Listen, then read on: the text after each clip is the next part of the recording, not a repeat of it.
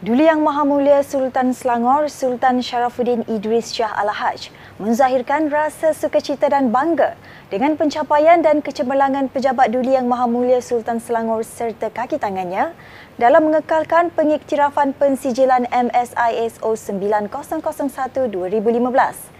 Sebelum ini pada 27 Jun 2019, pejabat baginda telah diiktiraf sebagai pengurusan istana pertama di negara ini yang memperoleh pensijilan ISO 9001 2015, sistem pengurusan berkualiti daripada Malaysia Book of Records MBOR pensijilan ISO 9001 2015 yang diterima oleh pejabat Duli Yang Maha Mulia Sultan Selangor ini telah dikemas kini pada 30 Disember 2021 untuk tempoh sehingga 7 Januari 2025.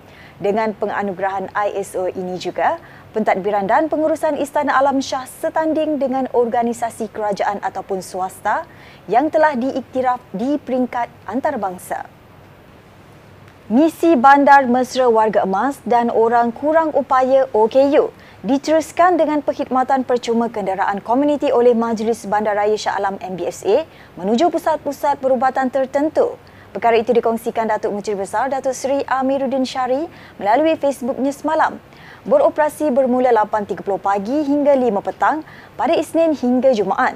Amiruddin mengajak semua supaya sentiasa peka dan prihatin dengan keperluan warga emas dan OKU antara lokasi penghantaran adalah seperti yang tertera. Majlis Bandaraya Subang Jaya MBSJ mengambil inisiatif meraihkan sambutan Tahun Baharu Cina peringkat MBSJ melalui edaran 120 sumbangan keriangan beserta angpau menggunakan perkhidmatan e-hailing. Sumbangan keriangan ini berbentuk hidangan tradisi kaum Cina yang terdiri daripada pelbagai jenis makanan. Simbolik penyerahan sumbangan secara ringkas kepada kesemua wakil MPP Zon MBSJ telah disempurnakan Datuk Bandar Subang Jaya Datuk Johari Anwar diiringi timbalan Datuk Bandarnya Muhammad Zulkarnain C. Ali bertempat di ruang legar Ibu Pejabat MBSJ semalam. Bersempena dengan uh, sambutan uh, Tahun Baru Cina terutama sekali di dalam kawasan Majlis Bandar Subang Jaya ini. Kita masih lagi uh, di dalam norma baru dan oleh itu kita mengadakan sedikit perubahan uh, daripada segi kita menyantuni especially uh, golongan-golongan uh, yang kurang berkemampuan untuk pihak majlis uh, menyampaikan sedikit bantuan sempena tahun baru Cina ini. Dan uh, untuk itu kita telah uh, menetapkan uh, sebanyak 24 zon di mana setiap zon ada seramai 5 orang penerima bantuan yang akan menerima uh, bantuan daripada ataupun uh, hamper Ah, apa ni tahun baru Cina ni daripada pihak MBSJ uh, ah, dan jumlah keseluruhan dia adalah sebanyak 120 orang penerima uh, yang akan kita edarkan. Seramai 82 ketua jabatan dan pegawai kanan jabatan dan agensi kerajaan daerah Sabak Bernam menghadiri seminar anti rasuah peringkat daerah Sabak Bernam yang berlangsung di Auditorium Sekendi Institut Perakaunan Negara Sungai Lang semalam. Seminar ini memfokuskan kepada kempen perangi pemberi rasuah dan ikrar bebas rasuah IBR bersama jabatan dan agensi kerajaan daerah Sabak Bernam. Program tersebut merupakan anjuran pejabat daerah dan tanah PDT Sabak Bernam dengan kerjasama Kolej Komuniti Sabak Bernam KKSB dan Suruhanjaya Pencegahan Rasuah Malaysia SPRM Negeri Selangor. Ia melibatkan 41 jabatan dan agensi kerajaan di Sabak Bernam. Saya rasa kita adalah antara pejabat daerah yang terawal mengadakan program.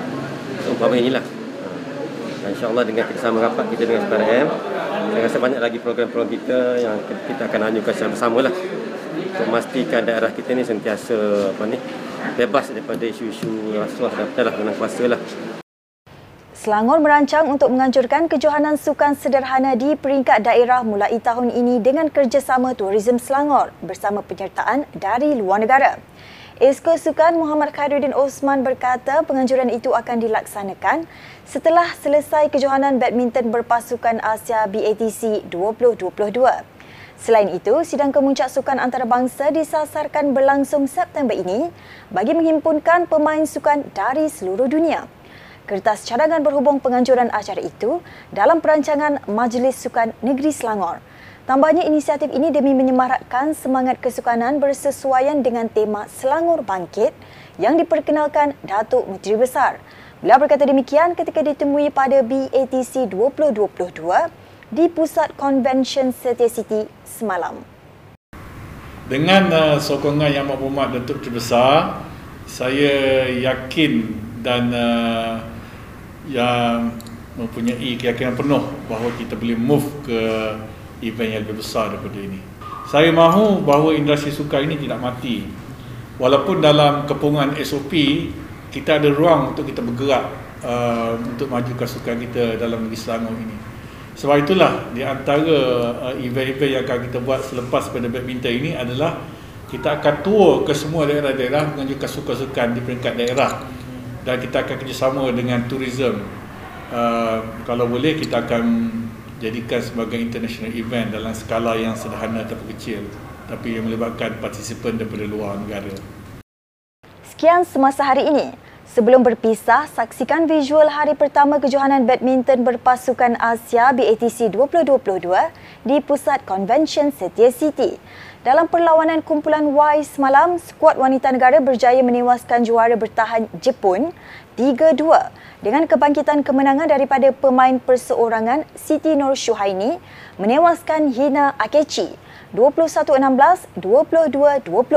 Pemain beregu Valerie Xiao Perlitan menang 24-22, 21-18 ke atas Rui Hirokami Yuna Kato. Manakala pasangan Anna Ching Yik Cheong, Teo Meijing membenam Hina Akechi Riko Gunji dengan mata kemenangan 21-12, 21-5. Bertemu lagi esok.